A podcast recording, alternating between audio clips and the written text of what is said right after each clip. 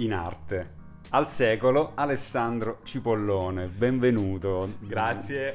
Benvenuto al Club Museum, ovviamente, che è il luogo che ci ospita sempre, ospita tutte le nostre conversazioni. E nel tuo caso, sai che sono molto in difficoltà perché davvero eh, è un peccato parlare delle cose che fai senza averle davanti. Quindi io farei così, a chi è in ascolto direi in tempo reale, se si trova seduto comodamente, se non è in condizioni di poterlo fare, apre una pagina di un browser o di un social e mentre ci ascolta, mentre ti ascolta, eh, cerca online le tue cose, le tue, le tue creazioni. Basta che digiti su qualsiasi motore di ricerca o social la parola cipollombre tutto Esatto. attaccato. Preferibile Instagram dove ci sono molti più lavori pubblicati rispetto ad altri social. E quindi se eh, appunto chi è in ascolto non, non ti ha mai conosciuto, ci ti scopre mentre ti ascolta, Esatto. altrimenti quei pochi fortunati che già ti conoscono si ascoltano con calma. Eh, te che ti racconti un pochettino, perché questo è un po' il senso di- del nostro momento di Radio Club Culture Club in, eh, in onda dal Club Museum di Pescara sotto l'ombrello protettivo delle opere di Andrea Pazienza di cui poi andremo a parlare. Però, caro Alessandro Cipollombre, eh, voglio che tu ti racconti un pochettino e mm, fa- ti, do subito la parola partendo un po' dal nome. Come sei arrivato alla parola Cipollombre? Io, eh, nelle mie suggestioni, nelle mie letture, eh, ti ho ricondotto a quella famosa eh, racconto breve di eh, Dino Buzzati, ma non so se sarà così, il, il Colombre, il famoso racconto dello squalo Colombre. Eh, è vero oppure hai percorso un altro, hai fatto un'altra strada? No, ho detto un'altra strada completamente casuale. Durante un viaggio in Spagna di 15 anni fa mi ospitò una famiglia di Saragozza e, e loro non riuscivano a chiamarmi Alessandro, quindi giocavano con il cognome. Ah, Quindi da Cipo partiva poi partito questo Cipollombre. Quindi con questa, questo stava- gioco di parole poi è diventato, col passare del tempo, l'ho usato come, come nome d'arte. C'è stato un periodo invece che l'ho inglesizzato perché i primi lavori che ho fatto mi facevo chiamare Big Onion, grande cipolla. ah, ah, ah. Però poi questo cipollombre, siccome molte persone quando mi incontravano mi chiamavano cipollombre, ho visto che era molto più identificativo per me usare quel nome e allora ho continuato ad usarlo. Quindi ci vorrebbe l'H di Hombre. no, senza H facciamo, che è più, più fluido così. Allora, le tue opere, dai, raccontiamole un po' a voi. È un peccato, veramente un peccato. Però, ecco, mh, c'è del surreale, c'è eh, della- del metafisico, c'è della fantasia, c'è della magia. eh, però c'è tanto, tanto realismo perché tu parti da fotografie ehm, digitali Sì. su, su- su un territorio, il tuo campo di battaglia, soprattutto la città di Pescara. Esatto, legatissimo. E poi ne- la fotografia a un certo punto uno comincia a guardarla e sembra attendibile, sembra attendibile. Quasi vera. Però poi succede qualcosa. Ecco, ce n'è una davanti. Tu che porti a spasso il tuo cane sulla classica spiaggia di Pescara, lui è a terra e tu invece voli. Oppure, oppure il palazzo comunale della città di Pescara infilzato da uno stecco di legno eh, come se fosse un arrosticino, che tanto i colori sono anche Sì, quelli, sì, perché Pesticini di fegato. di fegato. Ma poi c'è anche il campanile di Piazza San Marco smontato in cubi, ehm, oppure un cactus adibito a condominio, oppure San Luca di Bologna. Sa- San Luca di Bologna, insomma, insomma tanto altro. E c'è la realtà in maniera attendibile nelle tue fotografie si piega a quello che, che vuoi dire, che vuoi raccontare. Ehm, però poi eh, incontra un sentire comune E, questa, e questo lo scarto davvero che, che, che spiazza ed è suggestivo, perché, ecco, facciamo un esempio, se tu parliamo di questo palazzo comunale di Pescara intitolato Rosticino, è, cioè Pescara è gli arrosticini, allora eh, è quasi un, un, mix tra un surreale ma un iperreale. Esatto. Che ne dici? che poi questi sono dei lavori che nascono a volte dal nulla, cioè magari passeggiando, eh, sopra pensiero, capace, che ho guardato il palazzo del comune e è venuto in mente, oddio ma quasi quasi sembra un mega arrosticino questa cosa qui. Visto che comunque pescare è molto legato all'arrosticino, allora poi mi è venuto spontaneo, proviamo a vedere come viene. Spesso succede anche che mi viene in mente una cosa, quindi la fotografo, vado a casa con questa idea la realizzo e vedo che poi non è come l'avevo immaginata e quindi la scarto, viene, rimane nel dimenticatoio. Altre volte invece come in questo caso vedo che il, il lavoro finale è come l'avevo immaginato e allora lo vado a pubblicare eh, consapevole di aver fatto a volte anche un... di aver colpito diciamo nel segno, nel cuore dei pescaresi.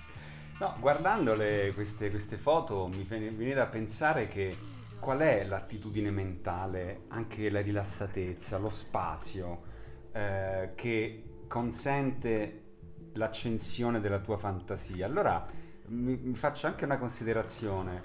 Tu nasci appunto a Pescara e vogliamo dire che un pochettino anche eh, la cifra eh, spirituale, diciamo tra virgolette, di questa città ti mette in quella condizione di fantasticare, perché poi è una città un po' come tante città nel mondo, ma Pescara molto in particolare, è una città che viene smontata e rimontata di continuo dall'amministratore di turno, sì. dalla forza politica, dal sindaco, dal costruttore soprattutto. E questo sempre, diciamo, adesso non per fare eh, voli pindarici, però se pensiamo che nel 1943 la nostra città è stata bombardata alla fine del secondo conflitto mondiale e poi ricostruita, cioè ci sono delle, delle forze che quest- su questa città operano proprio come operi, opera la tua fantasia. Sì, eh, anche il vedere a volte delle, delle, situazioni a Pescara che sono rimaste così da anni e anni e anni, eh, come alcune zone in stato di abbandono. Anche questa cosa qui mi aiuta a fantasticare su come cambiare il volto della città. A volte lo uso in maniera totalmente surreale, però il, l'avere la fantasia, la voglia di, di cambiarla e farla vedere con altri tipi di occhi. E questa è una cosa che mi esce molto spontanea, quasi dal cuore. Che poi parlandone eh, mi viene da pensare che l'attitudine con cui tu guardi Pescara si esporta su altre città, altri contesti, anche la natura moltissimo, diciamolo. Sì, soprattutto l'Abruzzo in L'Abruzzo. generale, anche quando ci sono delle tematiche ambientali abbastanza forti, intervengo subito perché eh, un lavoro buono mi esce soprattutto quando è spinto dall'emotività. Quando a volte mi ci metto con l'intento di creare qualcosa da nulla, vedo che i risultati sono completamente diversi rispetto a quando succede eh, qualcosa e spinto dall'emotività mi metto a creare. Vedo che c'è una differenza totale di, di, di lavoro. E questo poi vedi i tempi che corrono, il social, il mondo del social.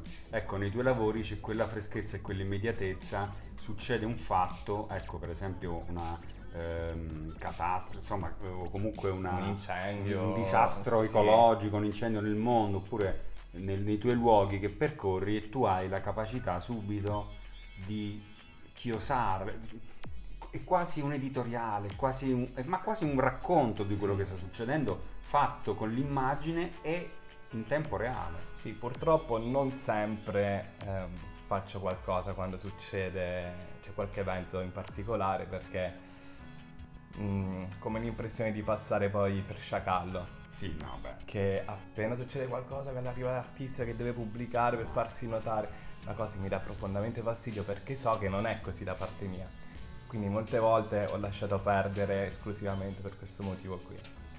Senza Però- calcare troppo la mano sempre, intervenire quando succede qualcosa di brutto.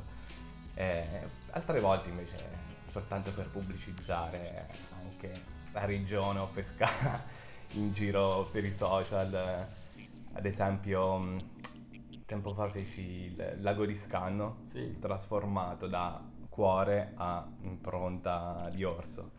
Quello che comunque in Abruzzo sappiamo che il simbolo nostrano è l'orso, quindi anche lì voluto inter- sono voluto intervenire con, con questa, con questa immagine. E che poi il tutto hai fatto bene a evocare anche questa cifra, come dire, eh, sentimentale con cui ti approcci alle immagini, perché in realtà anche nelle cose più eh, di contrasto, contrastanti, nelle immagini, c'è sempre una gentilezza con cui ti avvicini alle cose che fotografi e che rimoduli.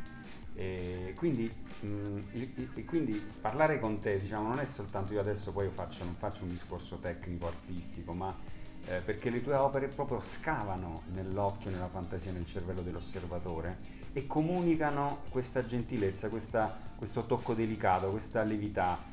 Quindi al tempo stesso c'è un- uno smontaggio, una riconfigurazione del reale, ma tutto con gentilezza. Eh, il tutto ammantato da una luce, ecco, vuoi parlare un po' della luce, che è un po' la cifra tua permanente, cioè esiste una luce tua preferita nelle foto che fai e in come le rimoduli, oppure eh, ti sei posto questa questione, oppure anche questa è una cosa spontanea che esce naturalmente. Adesso è spontanea, mi ricordo all'inizio usavo sempre mm, una... erano de- delle immagini un po' tristi in generale, sentivo... sentivo questa cosa di renderle un po' cupe, Sì. non, non so per quale motivo, però ricordo che i primi lavori erano tutti quanti in, eh, in questa, questa armonia cupa. Co- come se non fossero colpiti dalla piena luce solare del mezzogiorno estivo, Esatto. ma visti quasi in un futuro da, un ra- Sì. da un racco- da uno scrittore di fantascienza che osserva. Mettevo sempre un po' pioggia, un colore triste, eh, quasi alla a un futuro post-apocalittico. Sì, Creavo sempre questi colori un po', un po' strani. Però poi da quando ho iniziato a perfezionare anche la tecnica ho iniziato a cambiare totalmente modo di, di lavorare. Eh, I lavori sono stati anche molto più, più solari. Ti sarà capitato qualcuno che non conoscendo la, la città di Pescara magari ti possa aver detto eh però adesso lo dico un pochino eh, non dico campanilisticamente o sciovinisticamente dico però eh, questa città è interessante vista coi tuoi occhi ti è capitato? No, mi è capitato una volta, avevo fatto un, un trabocco sospeso tra le nuvole. Ah come no certo certo sì. un ragazzo mi scrive dov'è questo posto? eh, che ti devo dire? In Abruzzo, vieni. nel futuro Magari ti rendi conto tu di aver fatto una domanda no senso. E, nelle tue cose, appunto, poi chi le, chi le- chi le- chi le guarda ci trova tanto, cioè dal, dal discorso, anche l'hai detto, del trabocco della promozione turistica, dal discorso della fantascienza, dal discorso dell'ambientalismo, l'ecologia. e, mh, insomma, sono foto che potrebbero andare in tantissime direzioni. E, se hai avuto una figura ispiratrice, eh, ci arriviamo perché poi ne parliamo. Io lo so che hai avuto, che c'è un personaggio che tu tieni sempre a parametro della, della tua ricerca, che è Andrea Pazienza, poi ci arriviamo. Però se mh, ritieni che c'è stato un piccolo Big Bang nella tua creatività che ha innescato questa modalità di, di creatività, eh, che sono le tue foto, ehm, e, e che eh, ogni tanto ritorna un autore, uno stile, un genere. Allora, iniziamo a dire che sono comunque abbastanza acerbo. Ho iniziato veramente pochi anni fa a intraprendere questa, questa strada. E A all'in- noi sembra tantissimo. Sarà- Sarà che ti seguo sui social in maniera intensiva, però mi sembra che ci sei sempre stato quasi. Eh, quasi diciamo parliamo del 2017-18, quindi vai a vedere è abbastanza recente come, come percorso. E non avendo mai avuto a che fare con Photoshop, eh, tutta questa arte digitale, all'inizio ricordo che io mi andavo a vedere dei tutorial su YouTube vedendo come, come usare queste tecniche. E ho scoperto l'esistenza di un artista locale, tra l'altro, Francesco Marzoli. Guardando i suoi tutorial io ho iniziato a mm, intraprendere mm, questa strada. Mano a mano, fa- facendo tanta pratica, eh, mi sono perfezionato. Poi questo Francesco Marzoli l'ho pure conosciuto, siamo diventati amici, ho scoperto addirittura che mi, mi incontrò lui per strada e mi disse ma tu sei Alessandro Cipollone? Ho fatto sì, ho fatto guarda io ti seguo. Ho fatto no come? Sono io che ti seguo che tu mi hai, mi hai diciamo battezzato questo tipo, in questo tipo di lavoro. E, ehm, quindi un po' diciamo che lui è stato mh, l'inizio come artista, eh, della, come artista. Poi ho iniziato a seguire alcuni mh, digital artist su Instagram, tra questi un certo Eric Johnson che se vai a vedere i suoi lavori, dopo ti capiterà sicuramente di su Instagram di andarli a vedere, fa dei lavori surreali, spettacolari eh, e io vorrei diventare come lui, cioè è il mio, mm, è il mio arrivo, il mio punto, punto d'arrivo perché mi sento, ti ho detto, ancora molto acerbo e, e la maggior parte dei lavori che vedo sono sempre molto critico su me stesso. Eh, penso sempre che non siano eh, riusciti, riusciti, bene. Sono pochi i lavori in cui dico, cavolo, hai fatto, fatto, un bel lavoro stavolta. Sono sempre molto severo su, su me stesso. O forse perché mh, mm, vedendo questi artisti come Eric Johansson eh, voglio ambire a qualcosa di un po' troppo un po' troppo elevato. Eh, ma questa severità poi è riferita, eh, come dire, al contenuto, al contenitore, cioè alla tecnicalità, alla tecnica che usi, oppure all'ispirazione alla che tecnica. c'è Alla tecnica. Sì. Vedo sempre che ogni volta che faccio qualcosa miglioro sempre un pochettino. Quindi c'è sempre tanto da migliorare. Mi rendo conto anche che alcuni effetti, alcune cose non riescono come, come vorrei che riuscissero. Certo, adesso è più facile perché c'è l'intelligenza artificiale, quindi molti la usano, però a me non piace, è troppo facile. Eh, ci ho messo questi anni per arrivare a questo punto.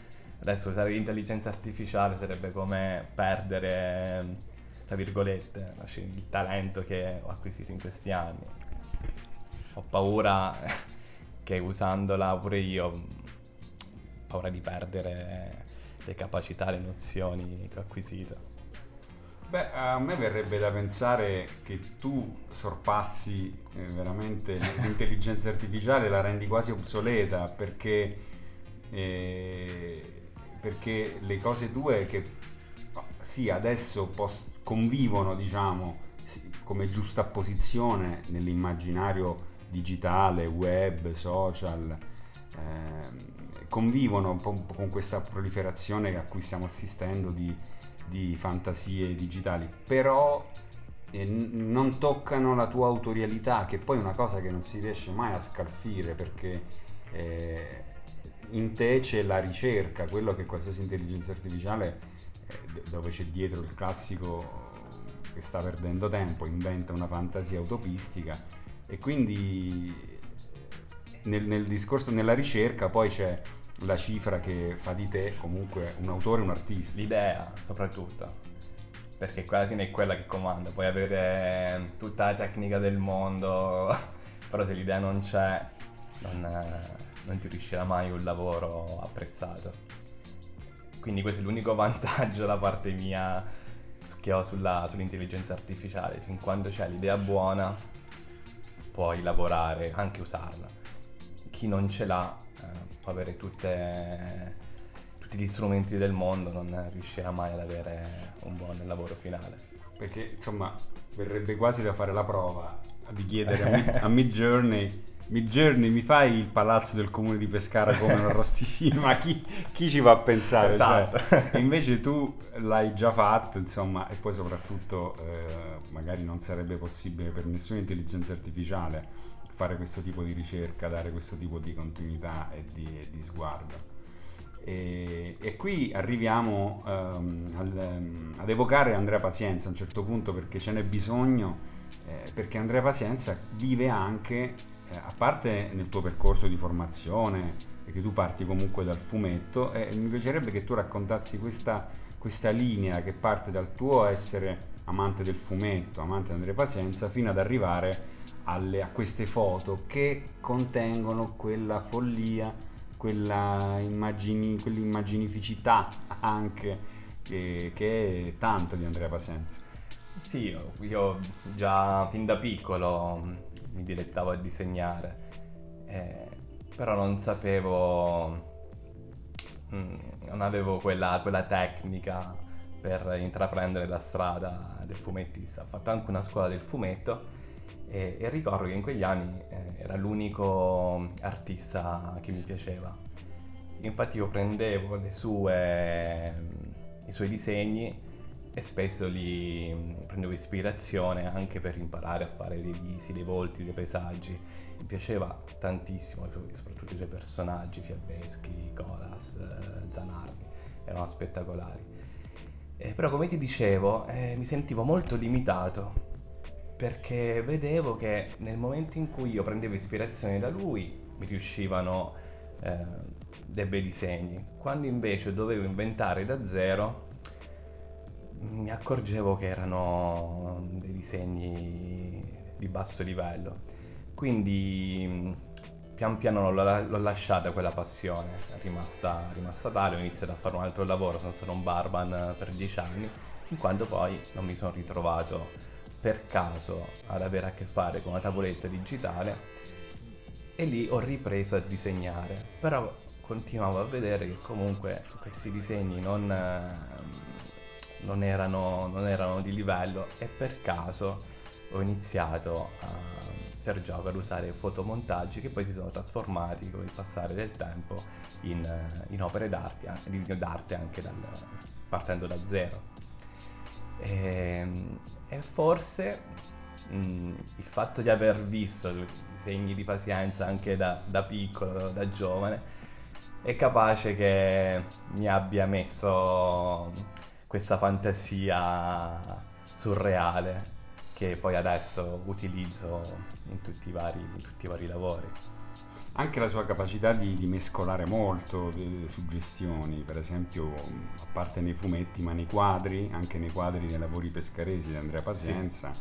Anche qui torniamo un po' alla città di Pescara, che in quei primi anni 70, eh, con Andrea eh, coinvolto nell'esperienza di Convergenze, che è una galleria d'arte contemporanea dei primi anni 70, dove c'erano i suoi insegnanti, che erano artisti dell'avanguardia italiana di quegli anni, ha acceso questa capacità in Andrea di mescolare, sperimentare, confondere, eh, stralunare anche eh, l'immagine irreale, quindi il che poi si vede nelle, nelle tue cose.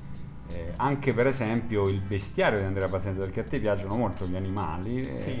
E, e, anche lì eh, gli animali, così come Andrea Pazienza, che prendono vita propria come Mm. Come se fossero persone. Esatto, hanno emozioni sul volto e, e, anche a te piace dare delle emozioni agli animali.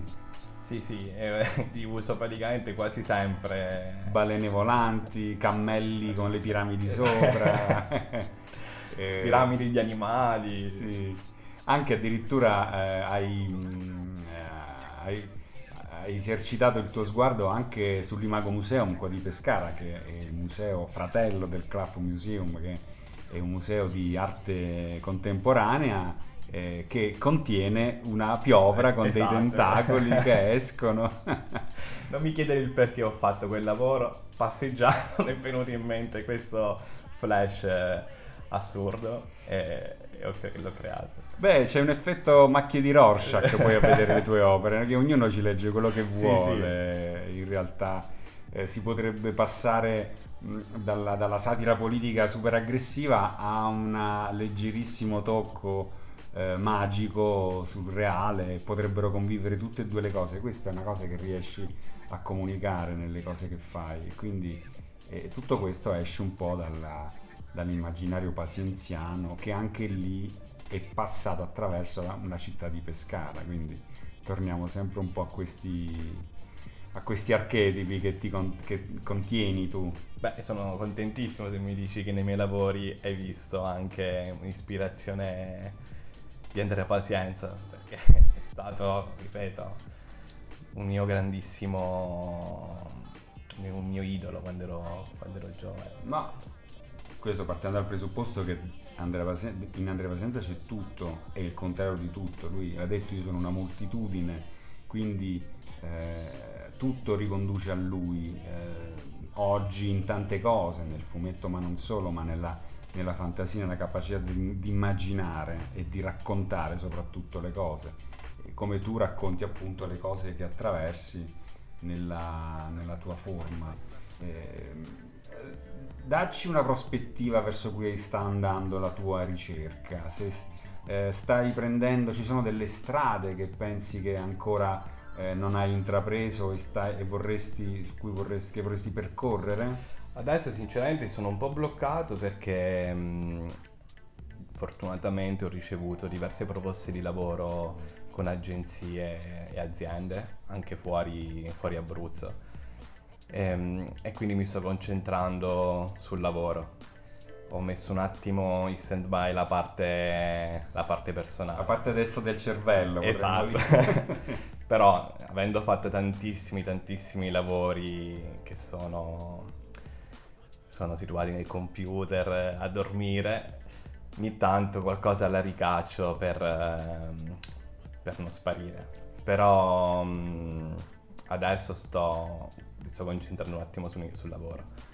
Ogni tanto appena avrò modo e tempo, ispirazione, farò qualcosa di nuovo, però non so ancora che strada intraprenderò, se devo essere sincero. La parola strada è cruciale perché, appunto, l'abbiamo detto all'inizio, eh, quello che fai, le tue immagini sono frutto anche di una certa flanerie, non so se vogliamo chiamarla così, cioè il passeggiare leggeri eh, per le vie di questa città, sì. leggera anch'essa, eh, e quindi alleggerire anche tante pesantezze di, di, di questa città che poi eh, magari potrebbero innescare anche delle migliorie a livello urbanistico, ecologico, chissà, quello è il punto d'arrivo, no? Sì, ha voglia.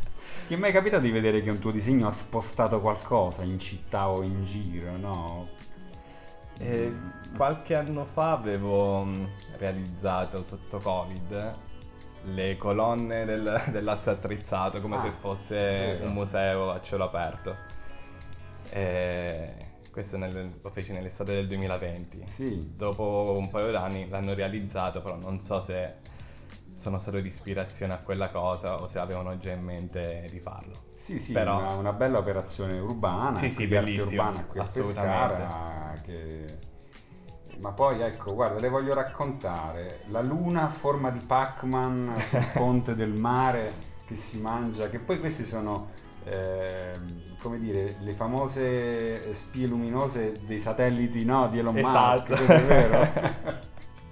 e, in effetti ci sta, ci sta tutto. Perché da poco era successo, mi ricordo che stavamo al mare con degli amici, abbiamo visto questa scia di luci, siamo tutti quanti impazziti a dire che cos'è, poi mi è rimasto impresso e quindi poi... No, ho detto Elon Musk, che non so, forse... No, Elon Musk, Elon Musk sì, sì. Vero, sì, sì, sì.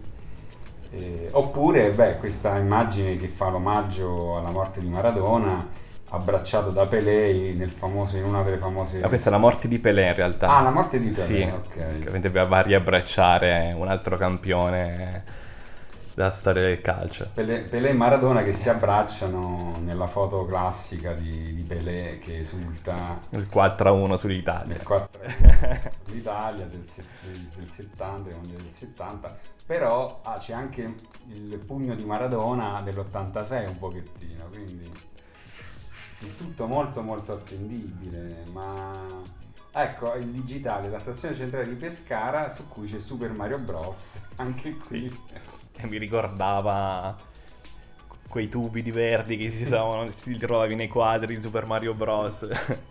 Uno sviluppo platform orizzontale da tipico arcade degli sì, anni sì. 80, no, no. E bello, bello. So che non è tanto... Ah, l'orsa, beh, l'orso compare sempre, l'Abruzzo, l'Abruzzo interno. Sì. Questo soprattutto quando è riferito alla morte di Juan Carrito. Sì e abbiamo realizzato questa cosa anche qui. E sono immagini che toccano, commuovono, divertono, fanno, sanno di fantascienza, eh, sanno di, di, giocosità, anche di videoludico, eh, di arte urbana. Eh, insomma, io eh, potremmo stare davvero ore e ore a raccontare eh, a parole le, le, cose che fai, eh, però mh, mm, torno insomma a, a, sollecitare chi ci sta ascoltando di cercarti, di osservare le tue immagini. La parola è cipollombre. Bravissimo. Eh, quindi io ti ringrazio, chiudo questa conversazione. Grazie a te per Ti ringrazio di essere stato nostro ospite al Club Museum di Pescara, però ti verrò sicuramente a disturbare in futuro appena troverò delle cose che voglio che raccontarle insieme a te. Quando vuoi. Anzi, se hai degli assist da farmi, io li realizzo di cuore. Eh sì, perché comunque il tuo essere flaneur passeggiatore per Pescara, diciamo, intercetta anche il mio esserlo, quindi sì. da cosa nasceranno cose sicuramente. Volentieri.